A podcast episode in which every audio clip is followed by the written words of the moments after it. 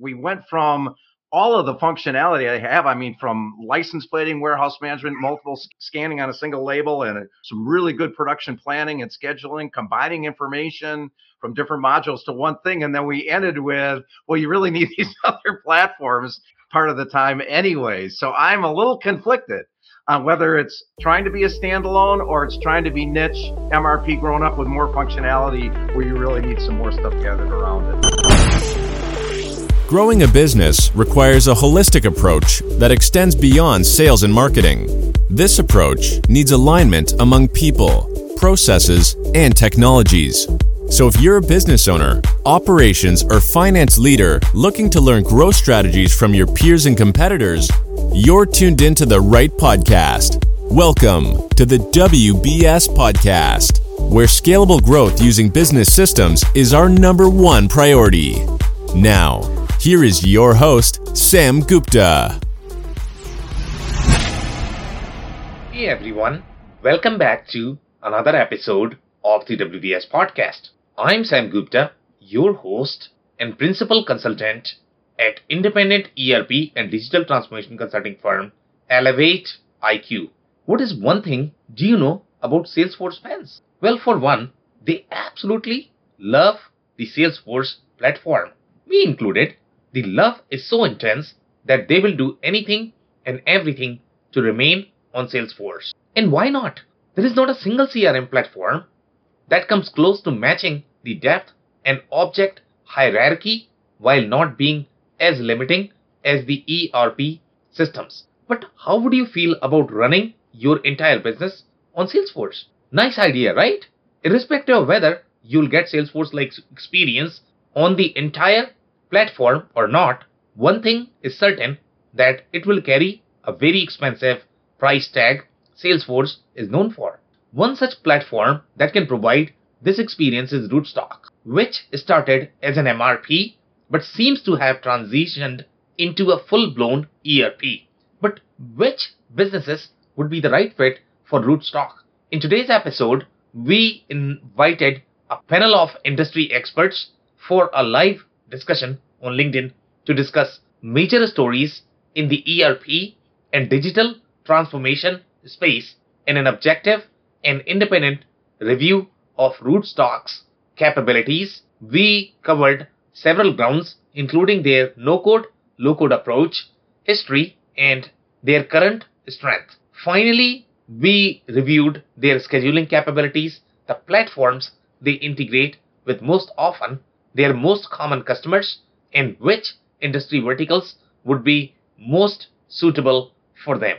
With that, let's get to the conversation. Hello, everyone. Welcome to today's show. And if you are joining for the first time, this is part of our industry series for which we meet every Tuesday at 5:30 p.m. Eastern. We pick one vendor or the solution and we review that independently. And along with that, we have a bunch of stories related to ERP and digital transformation that we cover on a weekly basis. For today, we have a very exciting vendor called Rootstock.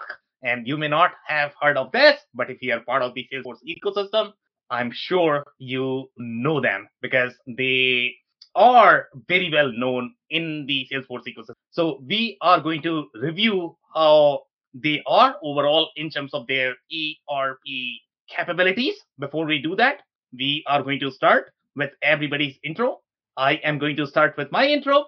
If you don't know me, I am Sam Gupta. I am principal at Elevate IQ. I've been leading ERP and digital transformation engagements for roughly 20-ish years. We have done a lot of work in the Salesforce uh, ecosystem. Rootstock, we have come across in several locations, not a lot, because they are not the primary ERP vendor. As part of the Elevate IQ, we are an independent ERP and digital transformation consulting firm, and uh, we help our clients with the ERP selection, ERP contract negotiation, uh, business process re-engineering, enterprise architecture, business architecture, uh, as well as the ERP implementation. On that note, I am going to move to Phil for his intro. Hi, Sam. Hi, everybody. Phil Kerper with Ringling Man Business Solutions uh, here in Wisconsin coming to you. Hopefully, everybody's doing good today. Uh, at Ringling, we help executive leadership teams align their core business processes with digital transformation. Uh, I come from uh, several decades in the C-suite, uh, been involved in a lot of ERP implementations, certainly familiar with Salesforce and familiar with this platform as well. So looking forward to it, Sam. Okay, amazing. Thank you so much for being here, Phil. Dave, can I ask you to introduce yourself next? Sure. Thanks, Sam. Hello, everybody. My name is Dave Chrysler, and I own an operations consulting business working with leaders in the manufacturing, construction, and cannabis spaces to help them create the systems they need to grow their business. And I come to you with more than 20 years in manufacturing operations, helping to uh, implement many ERP systems. So thanks for having me, Sam. Okay, amazing. Thank you so much for being here, Dave. Andy, can I ask you to introduce yourself next? Thank you, Sam. Uh, my name's Andy Pratico. I've been involved in ERP software for manufacturers for four decades. I've worked all over North America. I've uh, worked with a number, well, about a thousand manufacturers, I think, in my career. And uh, I've also seen a lot of failures. So I wrote a book on helping companies how to evaluate and uncover the truth about ERP system before they buy. Thank you so much for the for inviting me, Sam. Okay, amazing. Thank you so much for being here, Andy. And before we start with the first story for today, if you are joining in the audience for the first time, we uh, review your comments and questions.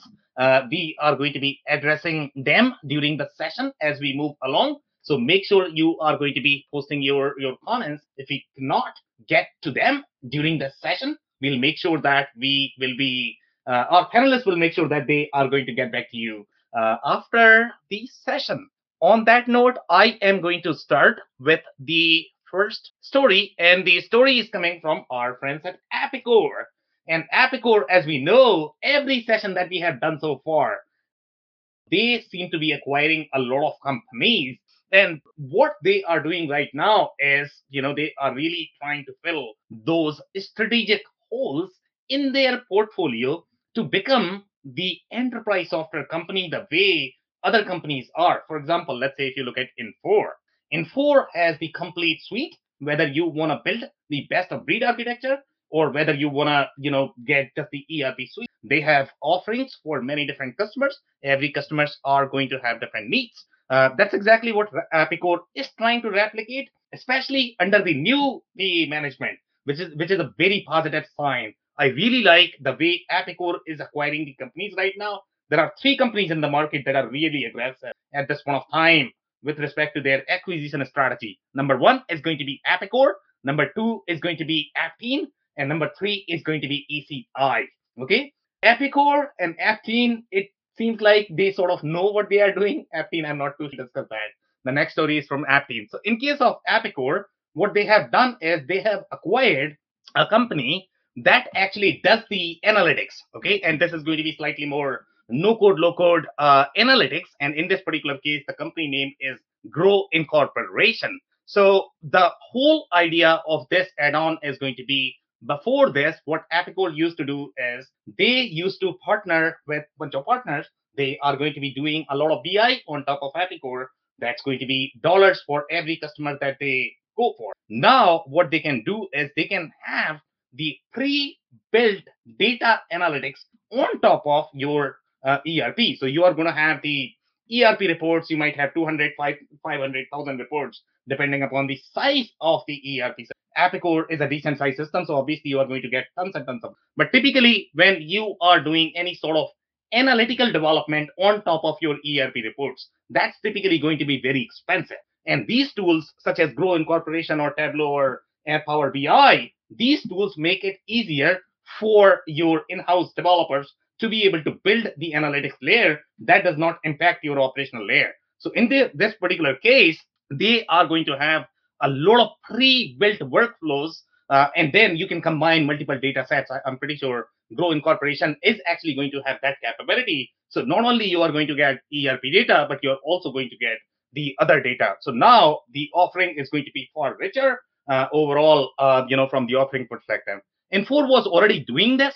Uh, you know, they already had Birst uh, as part of their portfolio. every vendor you talk about SAP, Oracle, you know the major ones. They all have some sort of BI tool as part of their portfolio. Epicor was the only one who did not own the the BI tool. So now they have the BI tool as well. So in this particular case, uh, grows low uh, code BI product aimed at average business users. Uh, obviously, that's a sales pitch. Uh, but seems like it's easier than other BI tools. That's what they are trying to claim. And although it has capabilities for more complex data analysis by data scientists, combines data integrations, data warehousing, and visualization tools that enable users to create analytics reports. Uh, for data sources, Grow includes more than 150 pre-built data connectors. And these are going to be the data connectors that are going to be touching your third-party system. It could be your WMS, it could be your HCM, it could be your CRM depending upon where you are getting the, the data from. Uh, you know, they probably would have all the popular ones. Uh, but this is not going to feed anything inside your ERP.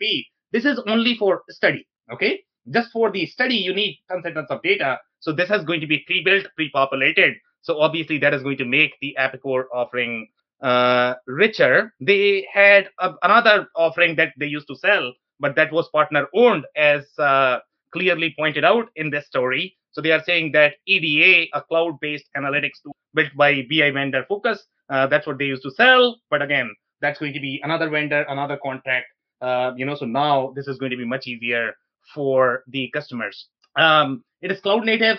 Uh, you know, that's what every vendor is going for. Any, uh, we have seen that uh, in case of Brightpearl that Sage acquired. You know, every single uh, acquisition that we are seeing, nobody's acquiring any legacy vendors uh, unless they are acquiring them to kill uh, to gain the market share. But that's very rare to see the acquisition for the legacy vendor. It's that cloud native space is what everybody is trying to grab, even though their underlying offering, the, the original ERP offering, may not be as cloud native.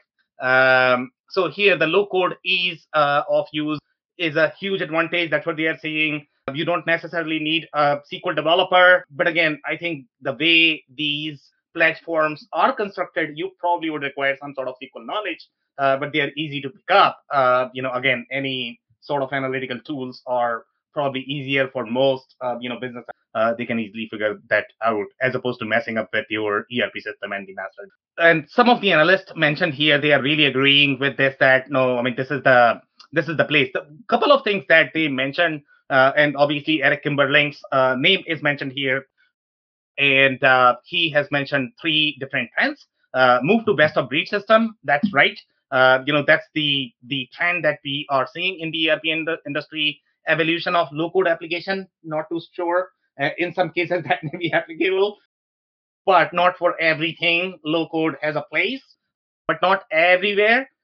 And increasing focus on data and analytics, I think that could be all over the place as well.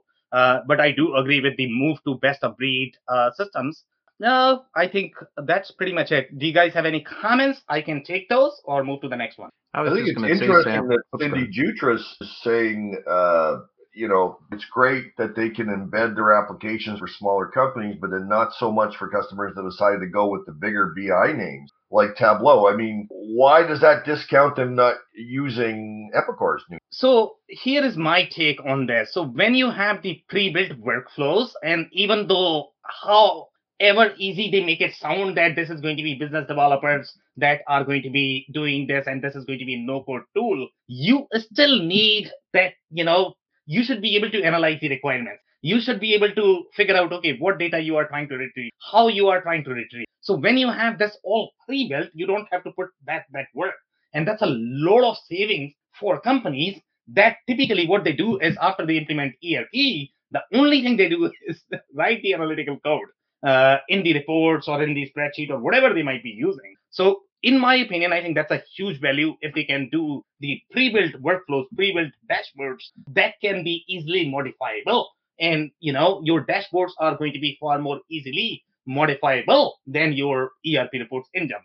Uh, Phil, you had a comment. Yeah, I it was kind of related to that. The you know the low code thing. It, it's almost we covered a lot last week. It's almost to the point of a buzzword that you're not sure if it really has meaning. It sounds great, but you know, developing BI and this looks like a just looks like a great idea. I think this is an excellent move for them, but you still to, to your secondary to your second point though, you still have to lay your process flow of what information you're trying to get and what you want it to look like when it comes to the dashboard. And that can be done on a very advanced spreadsheet or it can be done on a planner, but you still got to get that plan done in order to make Tableau or any of these work. And I'm not sure where low code fits into that conversation, to be real honest with you. Well, so typically the low code conversation is going to be here. You know, if you want to build these reports or the analytical dashboard, then you need to know at least the SQL language, right? So you need to hire the SQL developers who can develop these dashboards. So now the low code conversation is going to be easier. In case of BI, low code is useful. And the reason for that is irrespective of how much damage your business users are going to do in the dashboard, you are not hurting anybody the maximum what could happen is your analytics is going to be wrong. That's okay. Okay, at least you are not actually killing your ERP. Because if you are going to do this in ERP and they don't know what they are doing, you will end up re-implementing your ERP because they are going to mess up with your master data. And once you actually touch your master data, we all know how that goes. So that's that why a, that's an excellent distinction. That is really a worthwhile distinction. Amazing. Uh, all right, guys. Uh, do you guys have any other comments? Uh, all right, so I'm actually going to move to the next story. And the next story is actually coming from our friends at Aptean. And we just discussed Aptean. Uh, I'm still not sure what Aptean is doing. Maybe they have figured out their strategy.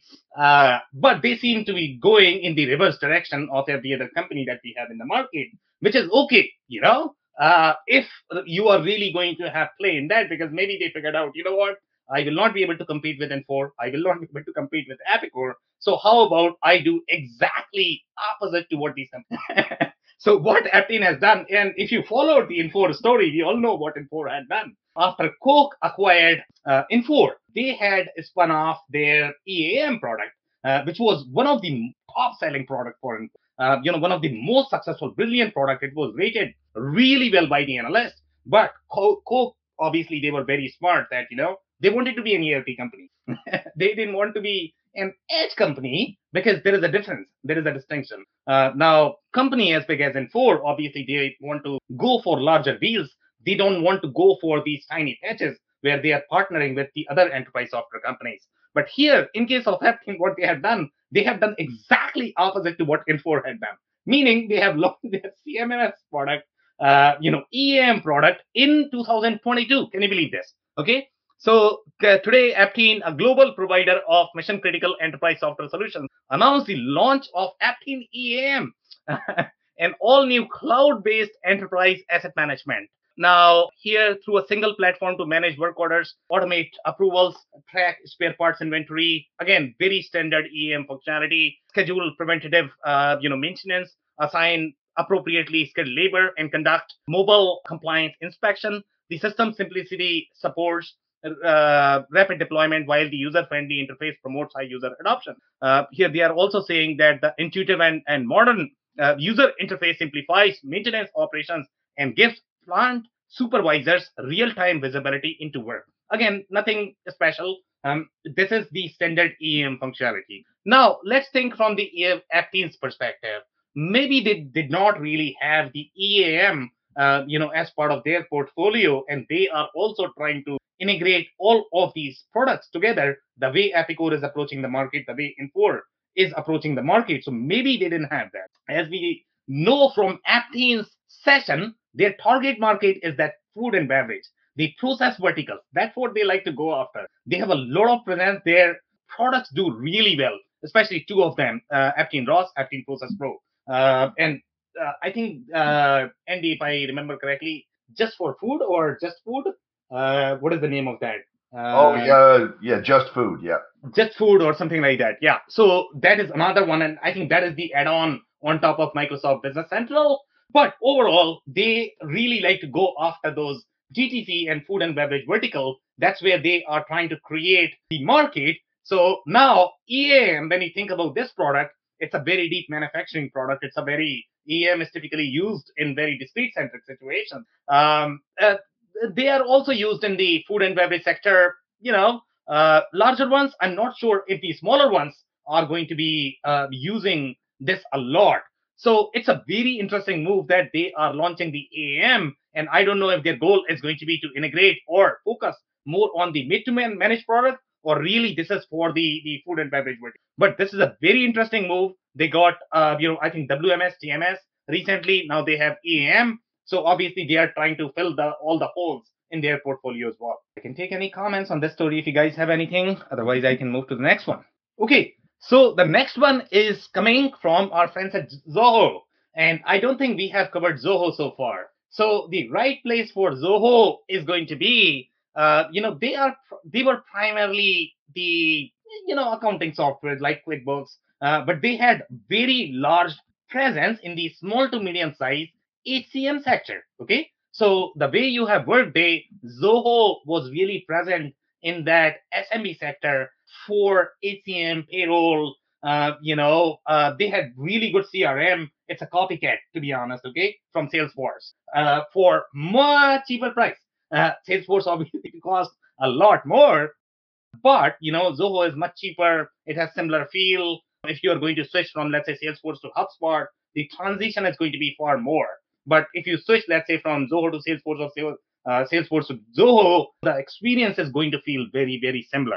Okay, so that's why uh, you know companies like Zoho CRM a lot uh, to be honest, especially the ones that cannot afford Salesforce. So what Zoho is trying to do, Zoho is trying to create the similar impact as Odoo in the market. Odoo has all of these apps, and you know these guys believe that you know what the world is going to be of many different apps, and uh, they use a term called composable ERP.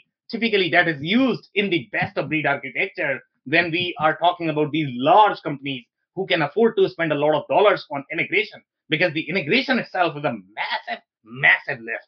It's it costs millions and millions of dollars to be able to do integration when you are doing, let's say, ERP WMS. It could be very heavy lift depending upon how much you are trying to integrate. The degree of integration matters as well. If you're simply trying to extract one KPI, no big deal. Okay, but if you are doing the whole integration, that's a that's a very heavy development. So what Zoho is trying to do, Zoho is trying to create the similar impact as your Odoo. Odoo has a lot of different apps. They claim that they are all integrated, and the smaller to medium sized businesses are going to get a lot more apps, uh, you know, as part of the platform that uh, you know startup founders, especially if they are going to have programming background, can easily use. Uh, but in case of Zoho, Zoho has created a new creator platform. Uh, so the creator platform, their claim is that you know what uh, there are going to be two kind of platforms in the no code space. One is going to be very IT focused.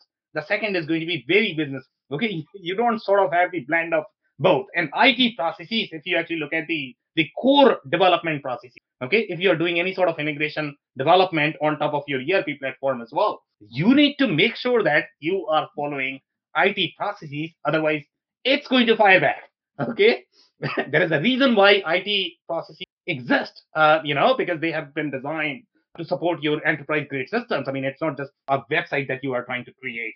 Uh, the enterprise systems have far more implications uh, overall on your infrastructure, on your company. So here, IT typically goes through a release process, the DevOps process, the testing that you need to go through when you have this massive code base, uh, even if it is going to be the integration code base. So what Zoho has done, Zoho uh, is trying to create the no code platform that is going to have both the flavors. It is going to have the business flavors. It is also going to have the IT flavors. So here they are saying the Zoho announced the latest version of low code offering Zoho Creator Platform, and on all-in-one uh, solution that bridges the gap between business users and IT Existing solutions in the market designed specifically for business users facilitate only basic app building lacking the complexity needed to develop end-to-end tools which will allow organizations to scale and ensure centralized governance, which is a key uh, process. Again, Zoho's market is not the enterprise market, right? Uh, it's playing in a very small uh, business.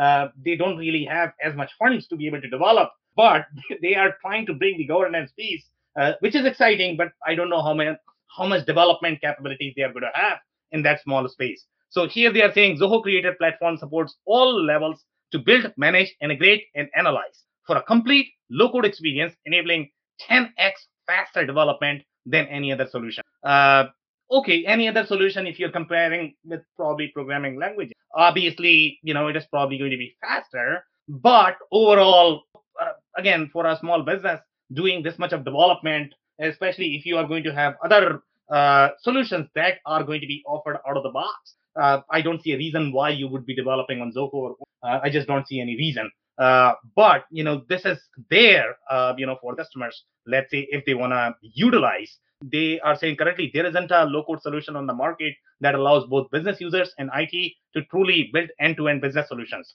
Here they are saying Zoho, Zoho's creator platform combines application development, integrations, process automation, business intelligence, and analytics uh, into a single platform while simultaneously enabling IT teams to effortlessly manage security compliance governance challenges. Here, Phil, we were reviewing the no-code BI aspect from Epicor. Now, these guys are saying you can do business intelligence as part of this platform. You don't need a second platform.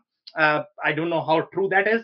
Uh, and also, we are going to review Rootstock today. Rootstock has one of the best no-code platforms. The way no-code is supposed to be designed. Okay, every single ERP vendor out there is going to claim that you know what I am very platform centric. I am very developer friendly. Okay, but if I am really impressed with the no-code capabilities of any platform, that is probably going to be Rootstock. Sorry, even Acumatica claims that you know what their development platform are friendly, but you need a developer to be able to develop on Acumatica. There is no way business users can pull it off.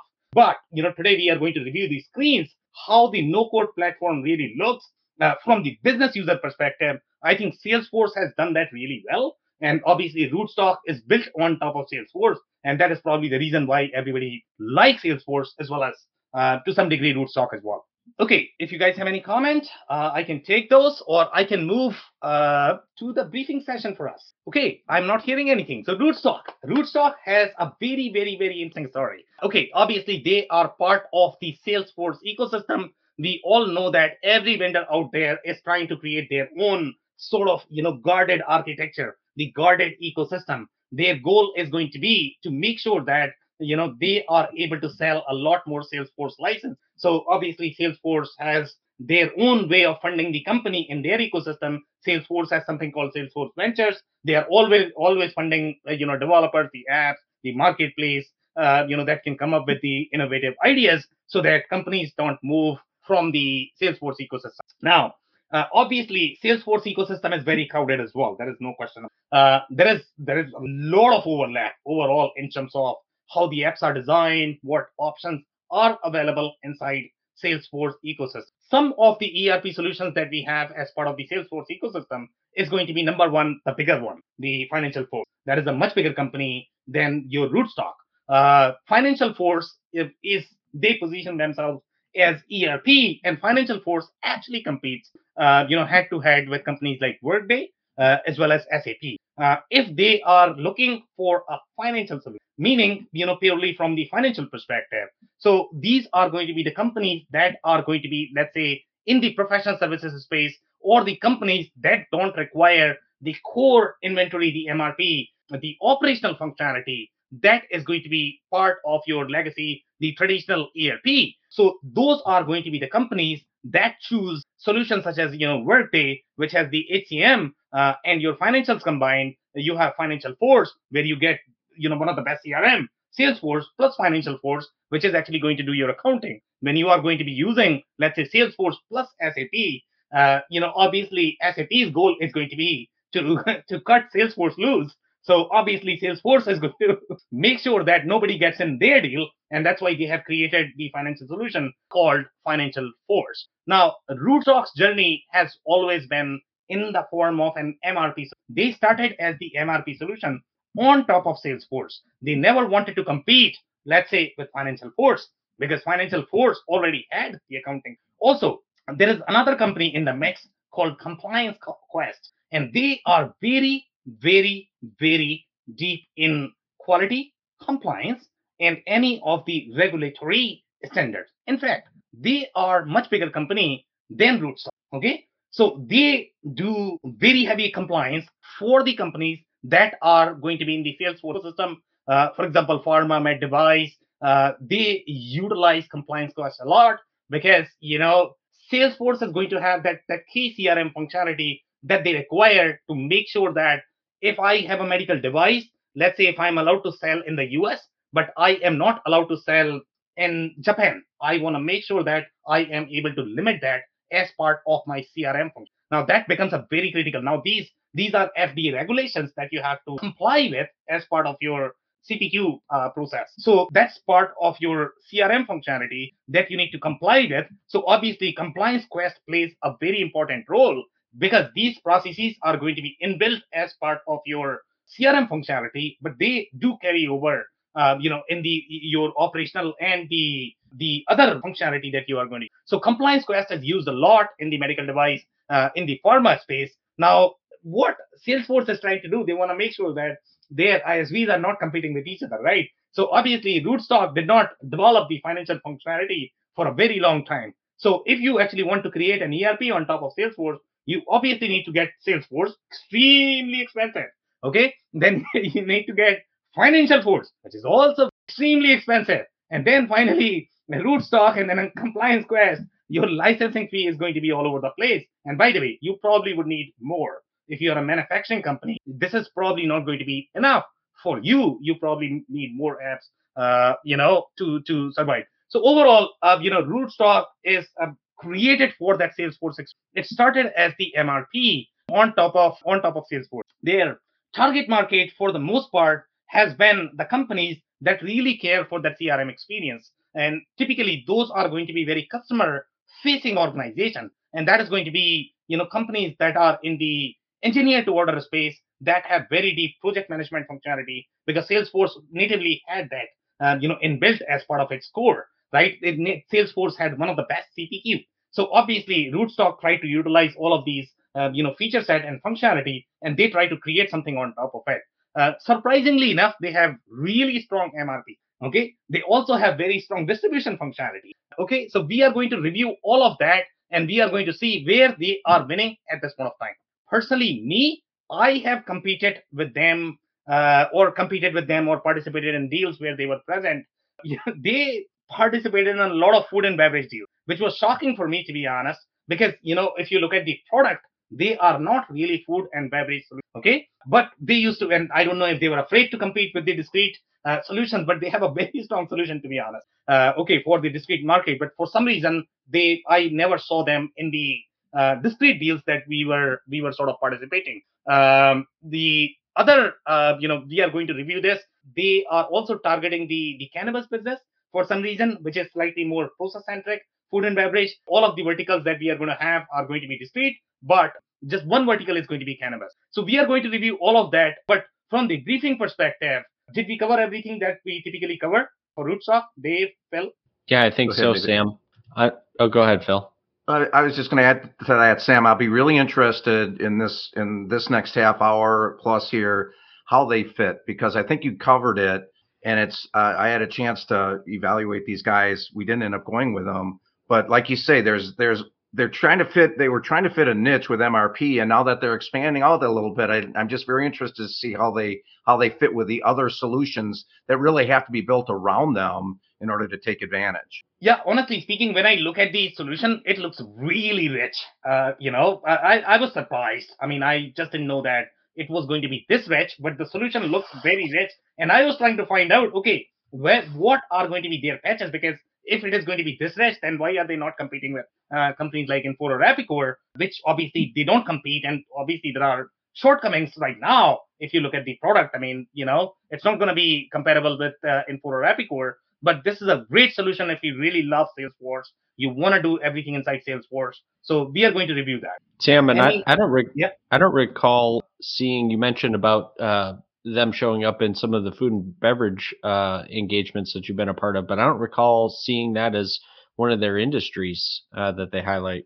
Uh, exactly. Yeah, that's my surprise as well. The only industry that is closest to food and beverage is going to be cannabis, uh, as I have mentioned. But I think they are trying to target more of the distribution, retail centric, the cannabis, not really the manufacturing. Because I just didn't see any sort of, you know, formula or any functionality that is going to be applicable for uh, the food and bev business. But for some reason, for, for some reason, they were competing in food and beverage. I have no idea why. Yeah, I've had always had the impression that Rootstock was obviously uh, success is being off the coattails of uh, Salesforce, but their functionality regarding the manufacturer is more to long run repetitive type manufacturing. That could be true as well. We are going to review the capabilities. Yes and no, I would say, because my understanding is that I think they do really well in the building material space. The reason why this this is their sweet spot is number one, they have really strong CPQ, which is you know a, a need for the you know windows and doors. Uh, any of the uh, engineer to order manufacturers that are going to have slightly more project uh, centric manufacturing. But you know the comment that you are trying to mention, I think the automotive is actually going to fit in that umbrella as well. But you know they don't do well in automotive uh, because they don't have MES. They have really strong scheduling component. I like their the way scheduling is done. I would say this is one of the best so far that I have seen. Uh, the way uh, you know they have done these, so they might be able to work with the uh, you know the custom manufacturing space uh, and the custom shop. And Andy, I think your next comment is going to be, which is your uh, your favorite comment, which is going to be, can you create a part without part number? If you can do that, then this is probably going to be really beautiful solution.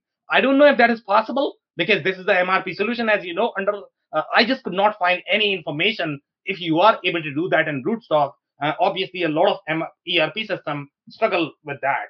Uh, commonly, yeah, com- commonly systems that are MRP centric are reliant on part numbers. Yeah, and I don't know. I mean, I will probably like to hear from Phil or Dave what they have seen. I mean, I my uh, you know ERP community gets very passionate when they look at the custom manufacturing, and for them the requiring the part number is very tricky so phil and dave from your experience when you worked in some manufacturing did you always need to create the part did you have situations where you just cannot afford to create the part because the part is going to be thrown away? And most erp systems have that limitation that you cannot really create a BOM unless you have the part number. So i mean you guys have been in, in, in job shop. Uh, you guys have been in, in the custom manufacturing. So what is your take on this?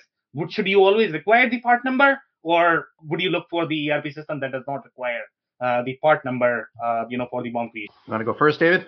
Yeah, sure. Uh, thanks, Phil. I, I I would say from my perspective, you know, depending on depending on the situation, I could make an argument either way right? If you if you have a situation where uh, you uh, don't have the ability to create the part number, or you don't need to for whatever reason, and you want to treat it as like a you know a pre-flush situation, I, I would say in some situations that's okay. In the majority of the situations, um, I would make the argument to create the part number. So uh, while while while I feel like you could go either way with it based on the you know specifics of that exact situation, uh, I would say more times than not, uh, leaning towards creating the part number. It's a better default. There's more controls in place. You don't have the same, you have better visibility when you go through that extra process of creating the part. And again, in my experience, that's, that's what I would probably lean to. So Phil, I don't know if you have something to add to that. Yeah. So, so, um, if you, if you're building the project or, or building to order, there has to be some control number at the end, a project number. There's there's some there's a number out there anyway. So so I, I kind of echo off. There'll of, be of a project number. Agreed. Yeah. So if, if that's all you have, so if you just say is that that's all you have is a project number that you built these individual SKUs up to for whatever was needed on that project. To me, it comes down to uh, a lack of control. I think David mentioned that. So, so downstream, do you want to be able to recreate that? Do you want to be able to understand the costing of that on a on a on a decent uh, way of doing it? And and I personally think yes, you do, unless it's a very small job shop and you're just running, you know, JobBOSS or something just to run your job shop. But I think you do want to have that be a part number for traceability, for uh, return, for warranty, for recall, for redoing the similar things that you did on that for a future job, a hundred reasons, better costing, better control. Uh, you should have a part number. Do you need to have a part number to be in business? No, you don't. You cannot do it, and you can still be technically in business and and moving forward. So, Andy, I'll let you push back on that. Any of that? I agree. I agree with both of you, and Sam for that matter too. It depends on the specific environment. If they are a true ETO one-off manufacturer, that does not make the same thing again, then it's a waste of time. Uh, if it if they do plan to be making that again, that product or the subassembly sometime in the future, yes, and you do want a part number. But in those environments where they do one offs, it's nice to have the alternative where you don't have to have the part number. Okay, guys, so just from my sake, I mean, I have been kicked out from the premises of a company because they felt that I did not understand how their business, to be honest. Okay, I have a real story. So here, and I can understand their emotions as well, why they kicked me out. So they kicked me out, and this is the business that Andy is talking about. So these are the ETO companies where they are going to be manufacturing, for example, signs. Okay, when when you are in the sign manufacturing, each sign is going to be unique. Each sign is probably going to have the unique manufacturing process. They might have a little bit of template, uh, but for the most part, they are going to be very unique. Uh, so in their case, their argument is always going to be in the estimating and quoting. That when I'm estimating or quoting a sign, I don't even know if I'm ever going to produce. So why am I creating this part number in the ERP system? But at the same time, these are the companies that really care for the previous estimates. If you ask any engineer, okay, who has any experience with the ETO estimation, here is what they are going to say. Give me all your previous estimates. Otherwise, I have no ability to be able to estimate this. Okay. So how are you going to find the previous estimate if you don't really track that as the job or as the part number? We all know you don't just need a part number to find historical information. These are relational databases. Yes and no. I think the costing, when your costing is going to be tied to your part, the estimations are going to be tied to that. Uh, there is a lot that goes on, I guess, at stock, and we are going to find uh, if they have any sort of indication if they can support that, because it seems like the solution is really designed for custom manufacturing. At, at, at least that's how I perceived, uh, you know, their solution. So here they are saying, you know what, uh, Rootstock is a modern cloud-based ERP solution built on the market leading Salesforce cloud platform designed exclusively for manufacturers, distributors, and the supply chain organization. I think supply, they are the second ERP company that have really used the supply chain organization word. Uh, the first one was QAD, and the reason why QAD was using it because they had a lot of vendor collaboration functionality. They also had international trade management functionality, but obviously Rootstock is not going to have all of that. But they have used the supply chain term. So obviously they are going after the community aspect that Salesforce is trying to invest their dollars in Slack. So obviously that's going to be far richer communities overall from the vendor collaboration perspective. That's what uh, they are trying to go after. I found very, very, very unique elements in the CRP, and that is products as a service. Okay. I don't know whether you guys are familiar with the with an industry called subscription box industry. Okay that's part of your e-commerce. So in case of e-commerce, if you are trying to buy something as your e-commerce purchase, that's your traditional commerce. But the subscription box business model, what they do is, hey, I am buying a bottle of milk every week. So now what I'm going to do is I'm going to be subscribing just like Netflix that $10 a month, I can order up to five uh, or six or whatever I need. So that's the subscription based business model. That's a very unique business model. A lot of businesses are trying that. Okay. And there are very few ERP systems that can really support that. And Rootstock is one of them because Salesforce can support all of these model, uh, business models natively. So Rootstock is trying to capitalize uh, on, on that. They have claimed just like any other ERP system, they are built to stock, engineered to order, configured to order, uh, project based. It's all over the place. They are saying that I can pretty much work with any manufacturing. Uh, but each solution is going to have their own strengths and weaknesses. So we are going to review, okay, which are going to be the patches that are going to be the strongest fit for them. So here, the other thing that they have mentioned is they can create tailored mobile applications. Guys, I have looked at their, uh, you know, mobile application. It's as slick as your Salesforce, which is a massive experience. Okay. I mean, Salesforce, I would say Acumatica, you know, apps are pretty good. I have personally used them.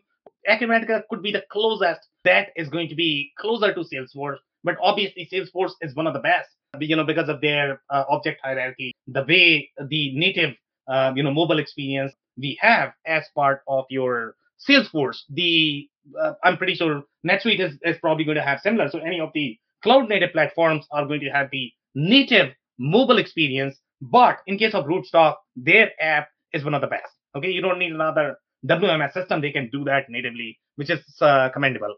Um, they are saying add customer supplier communities. Uh, you know, when I looked at their communities, it almost looks like portals to me. They didn't appear as communities. For me, when I look at the community, I am looking for something like Slack. Uh, okay, I can literally, you know, engage with, I can create channels, I can create conversation, I can also buy product, I can look at my invoices. That's the community experience that I am looking for. But in their case, even though they are sort of branding it as the community, but they are barely portals the way any other ERP companies are going to have the portals. I just could not see, and we are going to verify that using these screenshots. All using clicks and not code. Uh, their no-code platform is one of the best uh, in my experience that I have personally. Here, they are saying companies achieve maximum synergy ROI when they deploy Rootstock ERP with Salesforce CRM together on the Salesforce platform. This includes real-time connections with the Salesforce Manufacturing Cloud. Now, a lot of people are going to be confused. Okay, what is Salesforce Manufacturing Cloud, and why do I need Rootstock ERP? So, Salesforce Manufacturing Cloud is the manufacturing flavor of CRM. So, it is going to have a lot of processes from the manufacturing business perspective, but that is not to say that that is an ERP. It ends when your CRM processes are going to end, which is going to be code.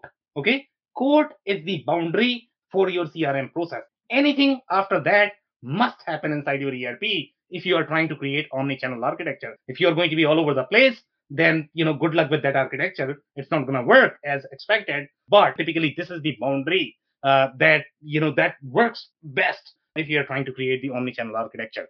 Now, here obviously you have the Salesforce Service Cloud, you have Salesforce C- CPQ, Salesforce e-commerce. Okay, Salesforce e-commerce is one of the best in in in commerce. So obviously they are trying to go after all of these companies, and the companies that are actually going for Salesforce e-commerce, I think Rootstock could be an amazing in general. And then you have the Salesforce field service, and they their field service component is, is very strong as well in general. So you have these four elements along with Rootstock, which is an amazing combination. So now your question is going to be, okay, what else is missing? What do I need? Can I simply go for Salesforce and Rootstock and you know every business can I host on Rootstock? That's exactly what we are going to review next. You know what is going to be missing overall from the ERP portfolio. I can take any comments, but here from the industry perspective, you know, from if you look at the functionality, obviously it feels that they can probably work with most manufacturing, but they have identified just some verticals where they have won the logos, and that's probably the reason why they have identified only those verticals.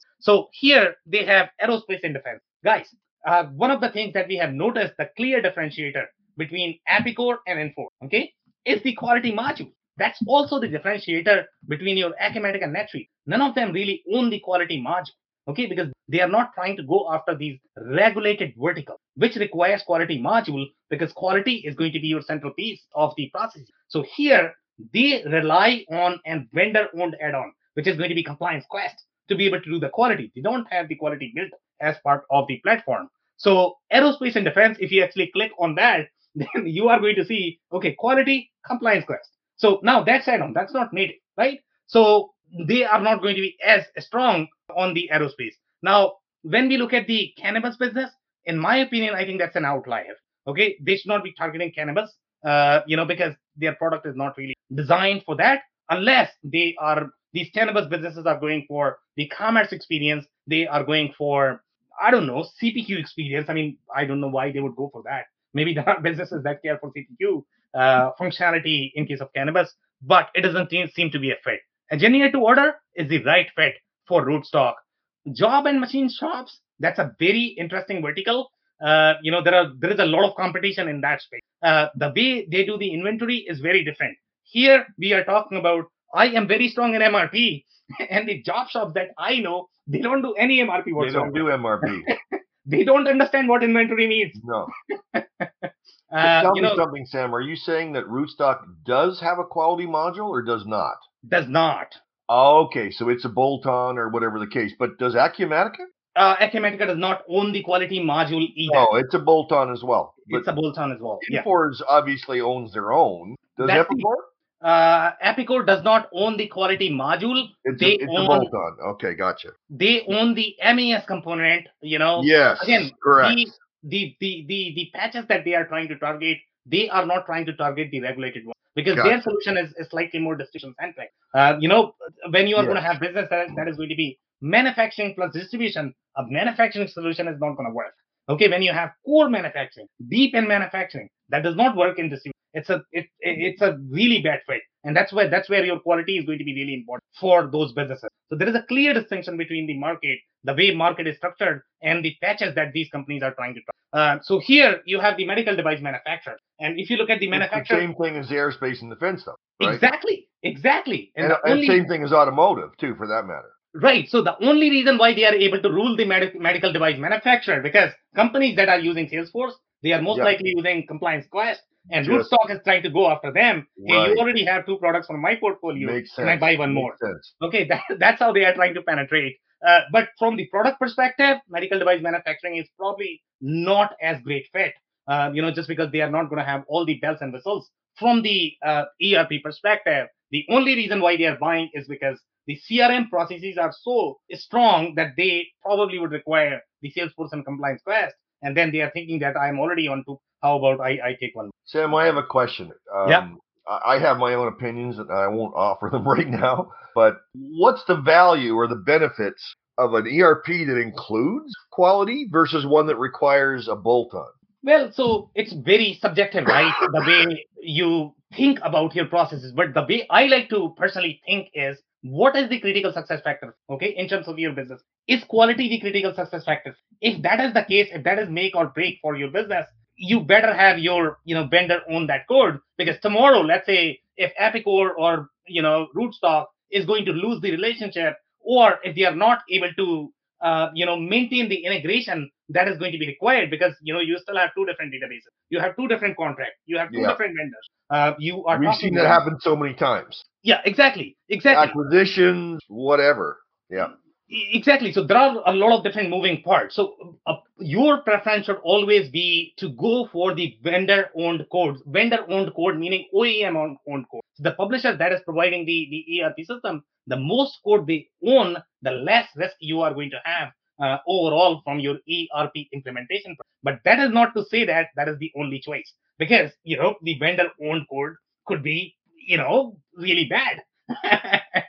and then you are trying to compare. If, if everything's equal, then you want to go with the one one vendor. Yeah, yeah, I yeah. agree with you. Overall, from the risk perspective, so we have reviewed there. Uh, you know, uh, one of the highlighted. Sam, yeah, I, I, I'm compelled to weigh in on that. So that I agree, that's the most important. But there's another component, especially in some of these mid-market spaces, where let's say quality is really important, yeah. and you have Salesforce. Yeah the the other wing on that is that if you buy a best in class quality module, yeah. that would be better than if Rootstock tried to get into that and put it uh, native on their system, and that's not really what they're good at. Absolutely, assuming the integration is clean. So right? That's, my comment you two databases, be, you know what the situation is. people is. don't realize how difficult an integration could be. To be honest, Phil. Okay, I live this space, so I know how hard integration is. Sometimes integration is harder than building the ERP because the way the communication flows are going to work, the way your source of authority works, the way thinking flows. Okay, it's just it's just a nightmare. But Sam, the marketing brochure says it's easy. Exactly. That's why I'm not in marketing, right? Okay. But Sam, uh, but Sam, you you said it right though, right out at the gate. Just to not disagree with you on the core point. Determining what's most important for your business, and then making sure that functionality is the hub, is the center of what you're buying is super important. Exactly, exactly. So here we have reviewed one of their highlighted customer. We wanted to make sure that we are understanding the kind of you know customers they are working with.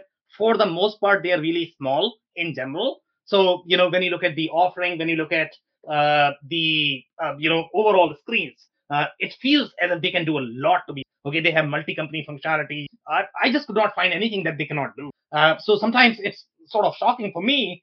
okay, can it work with anybody? Then why are they not winning in those spaces? So then, if you review the customer, okay, look at the customer size. So when you are going to review that, that's very small. And if their highlighted customer is going to be the sort of uh, on the smaller side, then most likely that's their play. That's their their spot uh, you know, it's not going to be very large companies in general. Well, it's really interesting that, you know, uh, first off, 16 employees. That's amazing they can afford Salesforce. 36, 36. Oh, 36. Yeah. Oh, pardon me. Oh, yeah, 36. Well, still, it's pretty small. Uh, but complex manufacturing, 36 employees, that's usually not in line. Yeah. Unless I mean, it's all subcontracted but companies do have, I mean, they pay a lot of money to Salesforce, and that's why Salesforce is making a lot of money in the market. So companies are fine paying it to Salesforce. For some reason, they don't like to pay to the ERP. Uh, that's the reality of the market.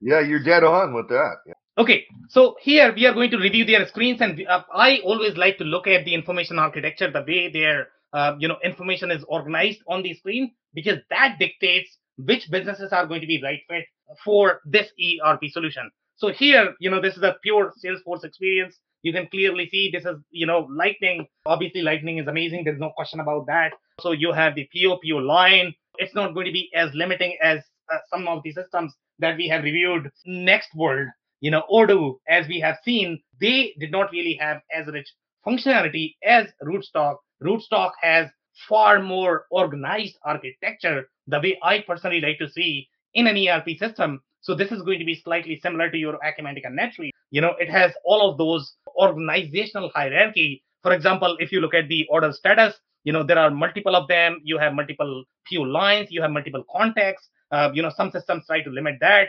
Uh, you have multiple PO receipt transaction. I don't know if they can do one to N scenario. Those are typically going to be the limit as well. Uh, you know, when we look at, okay, when you are trying to consolidate the order and then going for the shipment, can you process this one to one or is it one to M? And that's where the real differentiator is between a baby ERP system versus a massive ERP system. They're really good at those one to N scenarios because when you are going to grow your operations, that's where you are going to be giving a lot of efficiency. If you have to literally print each sales order, then go and you know pick your product and then go print your label and then ship your box in the B2C space. If you are in, good luck with that business model. Uh, you are not going to go very far.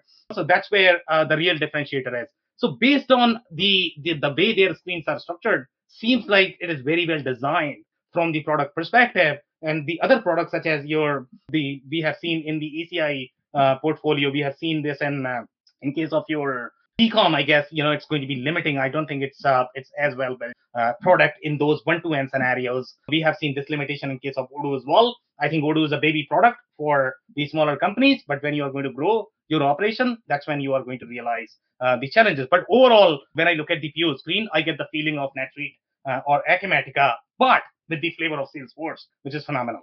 Uh, here, this is the uh, you know no code experience that I was talking about. So typically, Phil or uh, you know Dave, if you guys don't have as much programming experience, if you are actually going to look at any of the no code platform, I can almost guarantee that you guys will faint. Okay, that's how difficult it gets. Okay, here it's very intuitive the way this is designed. It's very readable. As you can see, you are literally pulling a screen, you are designing a bunch of actions, you are doing a bunch of subflows. It's almost like a flow chart. You can do mapping of your messages. This is what I like to see in the no code platform. A lot of companies are going to claim, including Acumatica, next week, you know, they are going to claim that they have no code.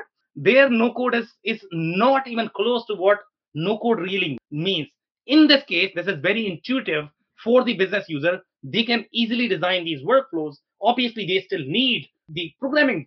I don't think anybody can can design or develop on top of no code without any any programming experience. They still need program, but this is at, at least easier to follow along. So I absolutely appreciate the no code experience that these guys have provided. And obviously, this is going to be far easier. Let's say if I want to build any sort of integration flow, I want to integrate with you know systems, I can easily do that. It is very, very, very typically when you are going for any other ERP system, I guess you know you probably would need to pay a lot for your no code platform. This is probably going to be bundled as part of the Salesforce. It is also going to be bundled as part of your Rootstock license. So obviously that that's a huge benefit. Now this is the community that they were talking about. Okay. Now if you actually look at it, to be honest, I mean it's worse than your vendor portals that we typically see in very, very, very legacy platforms.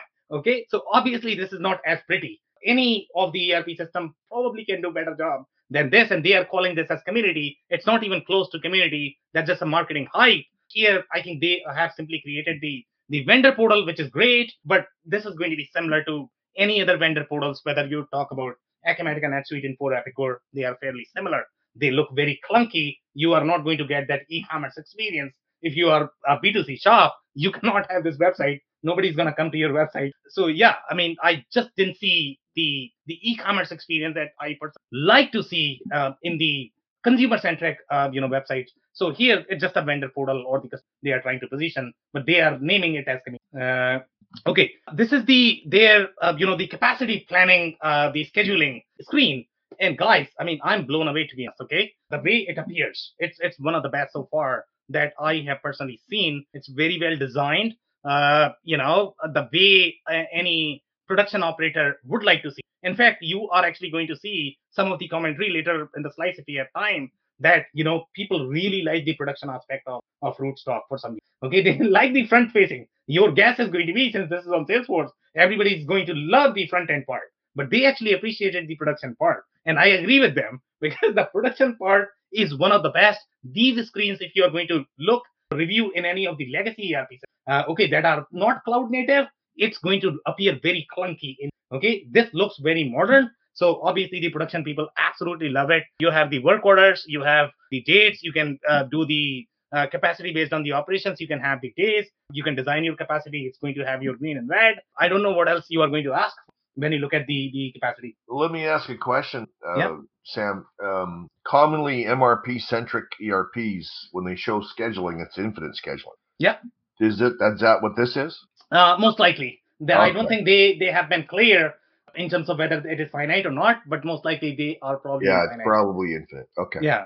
Okay. So if you guys have any other comments, uh, if you can take those. Otherwise, uh, by the way, uh, you know, on that comment, infinite and finite, uh, Epicor and Infor, they are probably known for really strong scheduling, and uh, they both support the finite scheduling. Uh, so obviously, the, the systems that are really designed for lighter manufacturing, they probably are not going to have that. But I mean, the companies that are really strong in that, they need that because they need to make sure that they are really committing for the capacity that they have available, not just random capacity that is created out of.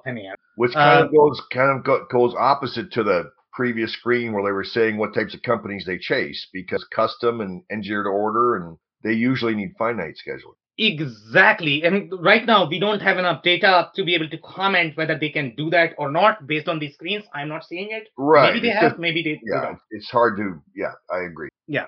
Okay, so here, you know, one of the things that I noticed is, you know, they have the change company or division, uh, you know, workflow. So that would say that, you know what, they are a multi-entity functionality. But when you are going to review the accounting features, they are not as strong in accounting because obviously until 2018, I think they were relying on FinancialForce. They did not build the accounting. But then, you know, when you are using add-on, you are going to have all of those challenges. And they had these challenges as well. And finally, they ended up building the accounting functionality as well. But right now their pitch is, hey, if you are using uh, FinancialForce, I'll let you use FinancialForce. Uh, but you know, if you like, I mean, use my accounting as well. That's a traditional MRP play. That's how most MRP companies try to position themselves in the market. But again, they don't really have as robust accounting accounting module. They are really the MRP, the production management solution that sits on top of it. So multi-entity functionality, I would say slightly doubtful. I'm not too sure. Uh, they can support multi-company, but really from the production perspective, I'm not too sure from the financial and accounting perspective. So here, uh, you know, if you look at the sample project that they have, you know, positioned in their sample data, typically the sample project is going to be indication of, you know, what kind of businesses you want to go after. So in this particular case, they are going after home pro, as you can very clearly see. So obviously that's going to be their play. And from the product perspective, we all know that that's sort of their play. So they are going after these custom ETO, home builder, you know, sign maker, you know, companies, and that's why they have this project identified. And the product looks like as if it's really designed for. Um, you know, you have the uh, ECN, um, you have the scheduling. Um, you can what uh, you know the way your order statuses are defined. You have the planned, firm, allocated, ready for activity pick list. Uh, now this is not going to work for distribution. Uh, you know, this is really for that custom manufacturing play. So order statuses, you know, speak a lot of uh, different things from the product perspective, what it is really designed for. Um, so uh, if I were to review this, this is probably going to be a very, uh, you know, custom manufacturing and the engineer to order uh, centric play.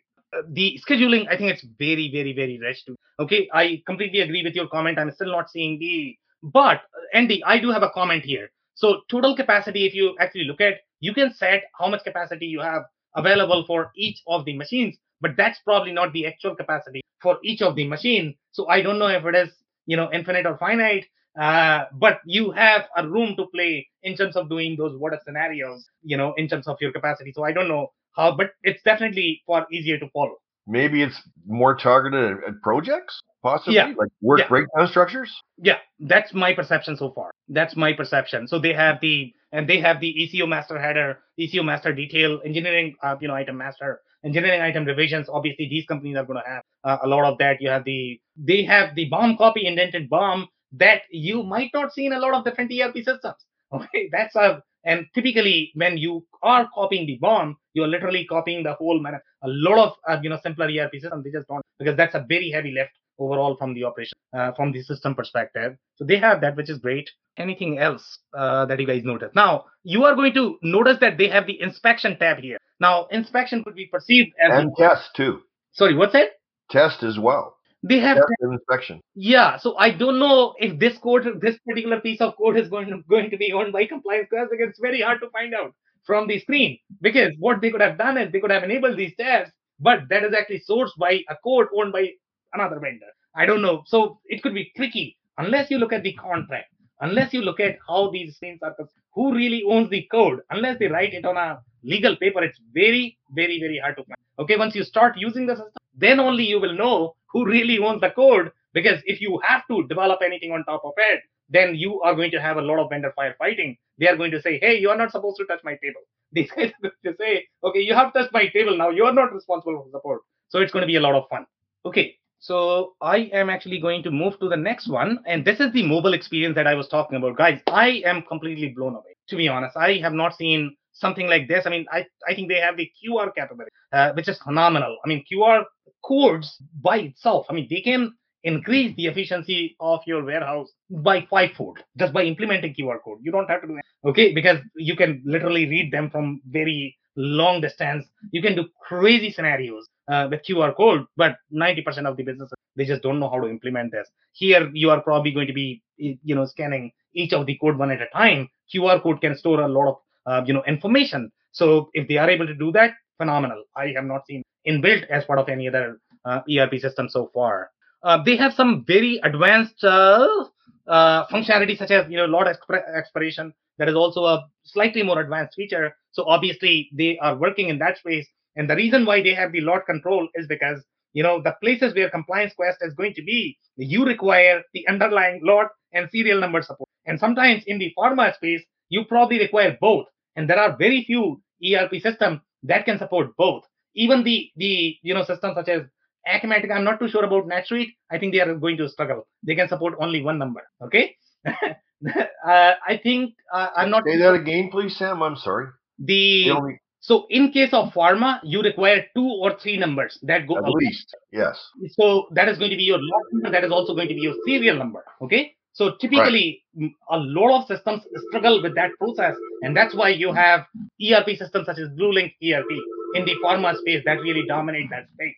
The reason why they dominate is because these ERP systems struggle with having the serial number and the lot number as part of the same label that you are trying to print on a bottle. So now I don't know whether Rootstock can do that, but since they are operating in ComplianceQuest space, my assumption is going to be they can probably do that. The other problem that we typically see is the pre-assigned serial number, pre-assigned lot number. That is typically very limiting in a lot of different ERP systems. Don't have that. I think Acumatica introduced pre-assigned uh, lot number, serial number. They did not have that. Uh, I don't think they can still do the the serial number and lot number together.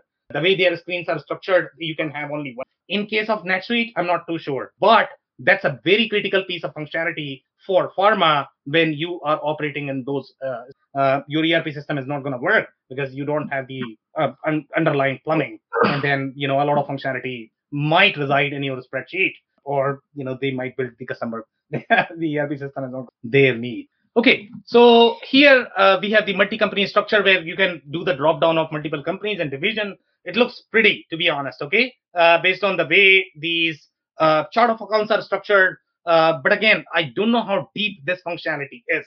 Uh, their GL screen looks very neat, but I would be doubtful if they are going to be as strong uh, in the financial functionality as some of the other ERP system because their core was always that manufacturing MRP production. Okay, um, so we have some more screens here. This is the customer screen. Now, customer screen looks very, very, very slick.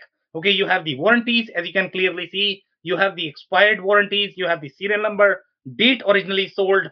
Uh, but again, this is not going to be the same OEM warranty that your you know systems like Infor uh, will be able to support when you have these multiple products that actually go along with the warranty, typically there is going to be a relationship between all of those products and how their warranty is going to be provided and who is supposed to be serving all of those warranties. For example, let's say if you talk about car, in case of car, uh, you know each of the part may carry their own warranty. They might have their own serial number.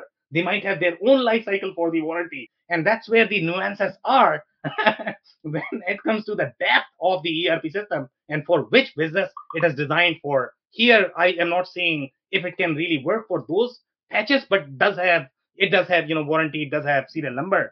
Uh, but again, the warranty could be very as well overall from the business process. Yeah, on this one, Sam, it's really interesting the combination, right? They've got AR balance, they've got they've got the warranty piece, they've got the return information, and they've got the opportunity funnel. So that it really it, it's pulling from Salesforce, it's pulling from a financial module, and it's also pulling from ERP functionality on some level all at the same time. It's pretty interesting. I agree. I agree. I mean, that's the best part, to be honest. I mean, that's what I like about this system that, you know, you can tie all of these things together. Typically, that is very, very, very hard to manage in one system if you are going to be integrating, utilizing some other ERP.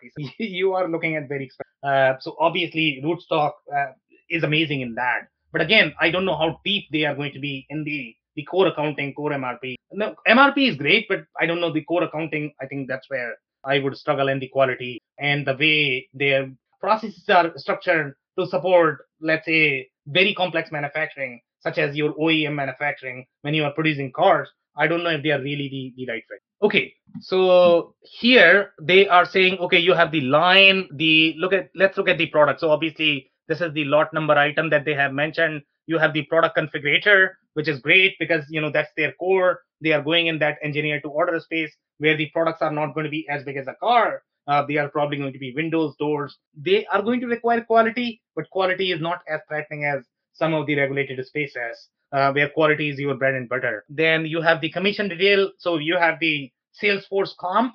Uh, again, that's very tricky. So if you look at the data structure of Salesforce, obviously it's very rich. When you talk about the territory planning, when you talk about sales comp planning, when you talk about you know how to design your sales org, I don't think there is any other system out there as rich as Salesforce. So you are getting all of that, and then you are inheriting as part of your production. So obviously, anything related to sales is probably going to be top.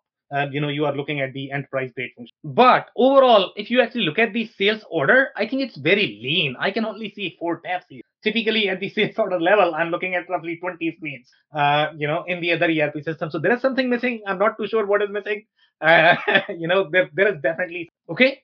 So now let's go for the capacity planning workbench. So you can probably do the planning for how many ever days. But Andy, I think you are right. I'm still not seeing the the finite capacity planning. I don't know if they have that, but you can definitely do the what if scenarios that we have seen so far. But I still like their production and the scheduling to be. Uh, this is one of the best that I have personally. Now uh, let's look at some of the feature set that they are trying to claim. So they have mentioned in case of your costing average and standard costing. So I don't know if they can support all of the different costings. Typically, there are going to be four or five. So they have very clearly step, spelled out average and standard costing. And I don't know if it is because they, they are, as we know, the accounting functionality is not as rich. So maybe they just don't have all of those costing bells and whistles that you are going to require.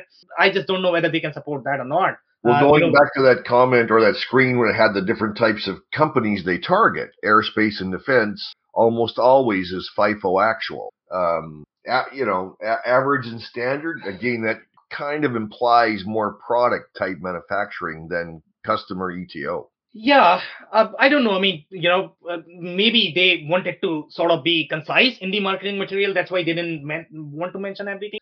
They might have, they might not have, but that could be one of the limitations. Overall, I think the limitation is going to be in those costing, accounting, financial workflows. That's where that's not their core. Uh, they can quality at the bottom there, Sam. Tricky, tricky. Okay. So when you are going to look at this, you don't know whether that is the white label product that they are trying to source from a vendor or so they might claim that you know because they can sell on their papers because they, they might have an agreement with a vendor but you need to really understand these arrangements if you don't then obviously you are going to be in trouble if they lose that relationship and again it requires a very expert eye to be able to find these you really need to be able to dig into the code and screens uh, to be able to find these things. Otherwise, you'll never know. Uh, you know, your vendors are never going to tell you unless you ask them to write them on the legal paper, which is very rare. Uh, okay, so they have the subcontractor management. You are not going to find subcontractor management in a lot of different ERP systems, especially if they are designed for the distribution centric businesses. This Rootstock, the way they like to position themselves, as you can see, they can do MRP and DRP. Okay, so that means they are trying to position for both of those. So I don't know if Epicor likes to claim MRP and DRP both. They try to carry two products. Okay, one for distribution,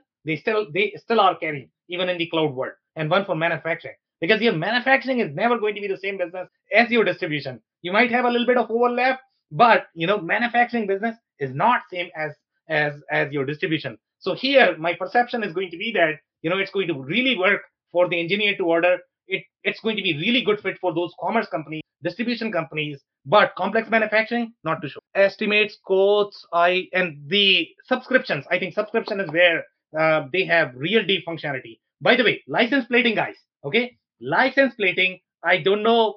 Acumatica may have that. NetSuite probably not It's too sure. not found unless you have a true WMS system. Exactly, exactly. So these guys actually have the license plating, and again, their WMS, the mobile capabilities are very, very deep and very rich, and that's what impresses me about this product.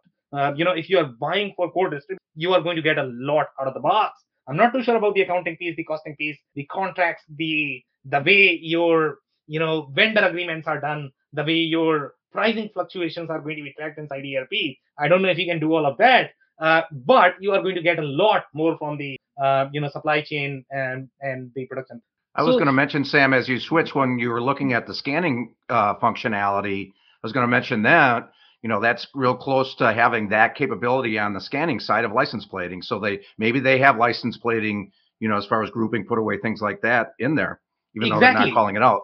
Exactly. So our assumption is that they actually have the license plating as part of their core offering, uh, which I personally have not seen in a lot of different. Okay, you require a WMS. If you want to do license plating and license plating for most companies, even if they are going to have very small, just one warehouse, most operations manager do require uh, the license plating functionality, and that's probably the reason why if you actually go to SAP, you are never going to find WMS functionality as part of the, core ERP. They don't even touch that. They don't even allow the scanning. I mean, even if you want to scan the barcode, you, you probably need the WMS add-on.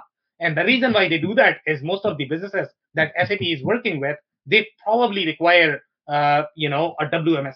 So if you are looking at true efficiency in the WMS scenario, then you probably require a specialized system, even if you are going to be a very small business. But if you are getting out of the box, pre-integrated, uh, you know, as part of your Acumatica NetSuite, uh, as well as Rootstock, that's gold for the smaller businesses if you don't have that money to uh, to be able to afford uh, that integration. Device history record. I mean, some of the things that I noticed on this one, which is again, I think that is coming from uh, your uh, ComplianceQuest. I don't know if these guys natively can support that, or maybe that is actually coming from the telecom because they actually do a lot of work in the telecom. So the service component that they are going to have, they are going to have a lot of uh, you know history from the device perspective. So they are able to utilize some of that functionality. Uh, but obviously, that that's a great feature set if you're going to be very strong in the service component as well. So you have the contracts, you have the case management, you have the field service and the customer communities. And overall, if you actually look at the organizational model, it looks as if it's the true multi-entity solution, but I don't think it's even close uh, to competing with some of the the multi-entity ERP system if you are talking about true ERP system, because you are not going to get the the finance bells and whistles that you are going to get in case of your NetSuite uh, Acumatica. Here on this one, this is the screen that I really wanted to cover as part of this one. So in this one, they are saying, hey, seamless integration with other financial. And they have highlighted Workday and QuickBooks. So this is the place that they are really trying to compete. And this we have seen in case of Plex as well. Okay. Plex likes to go with, with financial for, force because their accounting is not. As, so all of these MRP companies that grew as the MRP, okay, they all are trying to partner with companies like Sage and Tech, FinancialForce, uh, you know, because they have core accounting solution, right? They don't really have that production functionality, and that's how they are trying to compete with the manufacturing solution. But you know, when you try to add two thick add-ons, you are going to get a lot of challenge. So uh, if you are getting one product in one box from one vendor, obviously that's going to be superior than buying two different products. In this particular case, they can integrate with one of the top systems. But again, you have the integration. Integration is always the trickiest part in any ERP implementation in general. All right, guys. So that's it. I can take some comments from you guys, Dave, Phil, Andy. Yeah. So, uh, well, Sam, I thought this was uh, you covered this one really well, and I think I I I think there's about eighty percent understanding of where the, my original question was. I I I think I have a better understanding of where they fit. That last slide kind of threw me for a little bit of a loop again because we went we went from all of the functionality I have. I mean, from license plating, warehouse management, multiple scanning labels on a single label, on a, scanning on a single label, and some really good production planning and scheduling, combining information from different modules to one thing. And then we ended with, well, you really need these other platforms part of the time anyway. So I'm a little conflicted on whether it's trying to be a standalone or it's trying to be niche MRP grown up with more functionality where you really need some more stuff gathered around it. The devil's in the details. Yeah, as we continue to learn, right, Andy? yeah. I, I agree with where you're at with it, Phil. I mean that uh, I saw that when I was reviewing the deck earlier today, and I was hoping we were going to get to that slide because it was it was a bit of an eye opener. You know, the other kind of standout for me, and and Sam, you talked about a little early on with uh, their play in the cannabis space, and so uh, obviously, you know, being interested in that uh, in that vertical, I, I I dug a little bit deeper into uh, what their offering was. And I think you kind of hit it early on where if they're strong on the distribution side, uh, the one particular case study that they have illustrated uh, uh specifically in cannabis uh, is one of the largest cannabis, uh, you know, companies that's out there. Um, and so they are, um, you know, they're they're basically growing through acquisition, and they are uh, building out their entire supply chain. So that kind of play all makes sense, and it's a great uh, it's a great case study and showcase with having one of the largest companies uh, uh utilizing your product. Yeah, I, have learned I learned a, a, ton today. You know, I I never thought of Rootstock as being that strong of a product and of course, like I said, devils in details. You don't know how deep some of these things are, but on the surface, it looks and it's very attractive. Yeah. Uh, any other comments, guys?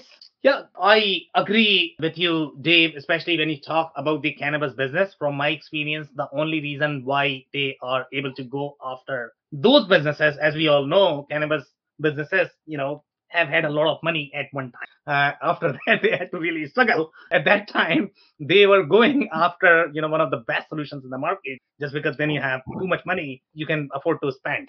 So yeah, so that was one of the one of the reasons.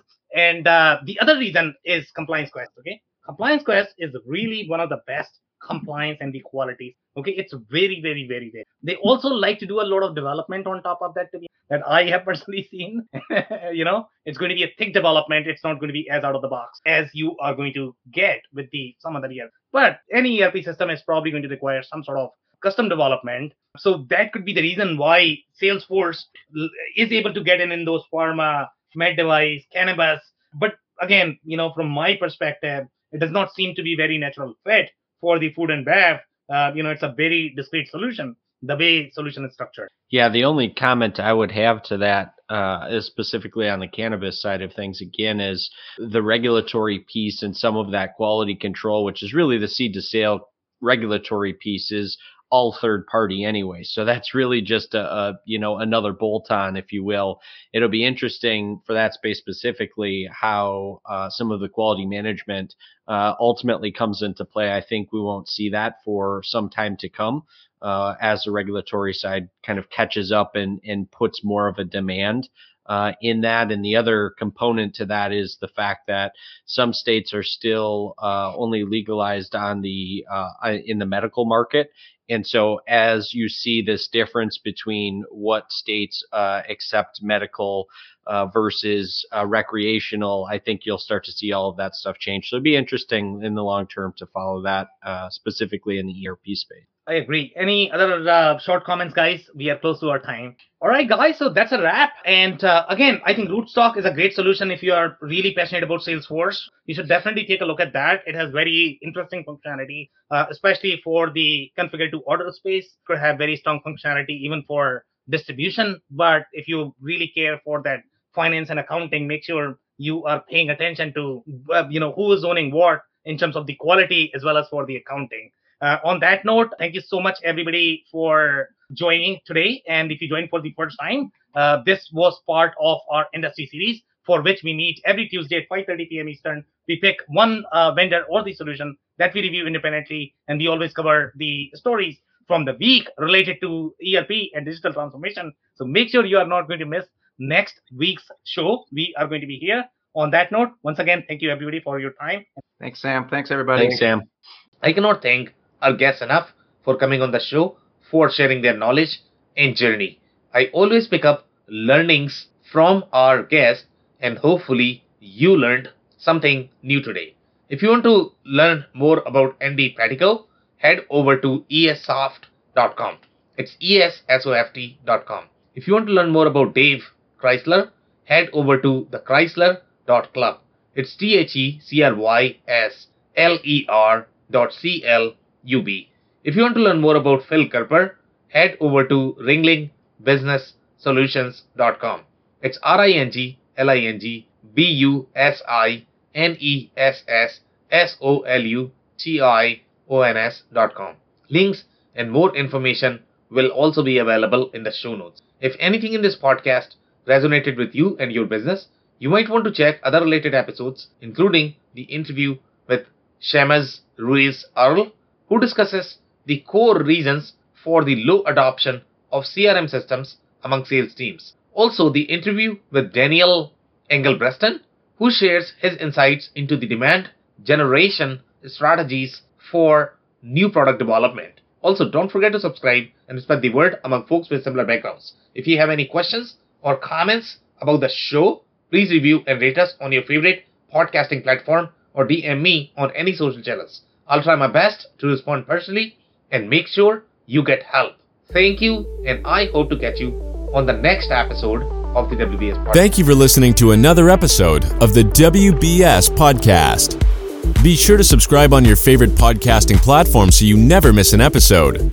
For more information on growth strategies for SMBs using ERP and digital transformation, check out our community at WBS.rocks. We'll see you next time.